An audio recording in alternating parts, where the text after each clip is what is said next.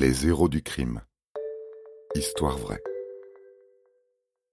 Un crime haut en couleur. Vous êtes fasciné par les films de gangsters. Le Parrain, Les Affranchis, Scarface, Pulp Fiction n'ont plus de secret pour vous. Vous connaissez tout d'Al Capone et de Mérine.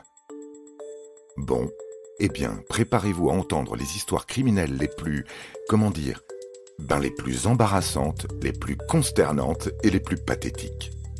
Les criminels dont nous allons vous parler sont plus proches de Rantanplan et d'Avrel Dalton, le plus bête des frères Dalton, que de Pablo Escobar.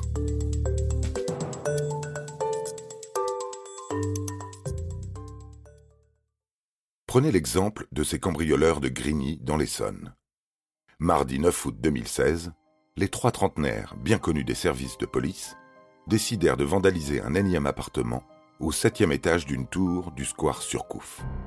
Mais cette fois-ci, l'inspiration leur fit défaut, car le logement choisi était en travaux.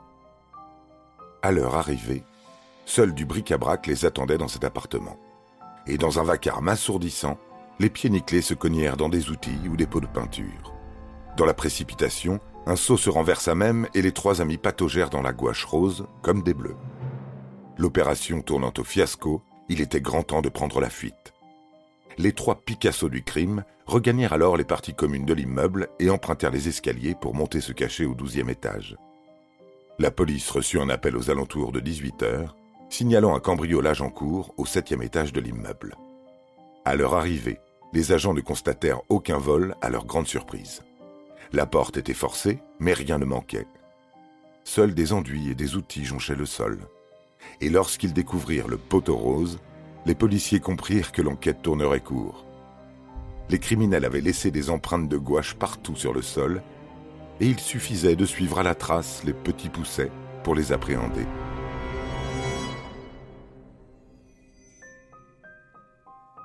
Pas à pas, les policiers grimpèrent les escaliers jusqu'au douzième étage. Les traces de peinture rose s'arrêtaient devant une armoire, hébergeant des gaines électriques. Quand ils ouvrirent la porte du local technique, ils tombèrent nez à nez sur les trois cambrioleurs, tout barbouillés. La police vit la vie en rose, car il lui suffit de dépeindre rapidement le portrait de ces criminels pour constater qu'ils étaient activement recherchés. Ils étaient en effet impliqués dans plusieurs cambriolages avec effraction, survenus dans le même quartier. Quelle aubaine Voilà, voilà, vous savez tout sur l'enquête la plus courte de l'histoire.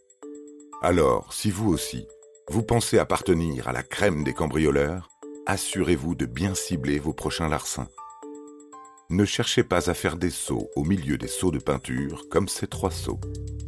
Vous vous emmêleriez les pinceaux. Vous avez aimé cet épisode? N'hésitez pas à le commenter, à le partager et à le noter. À bientôt pour de nouvelles histoires.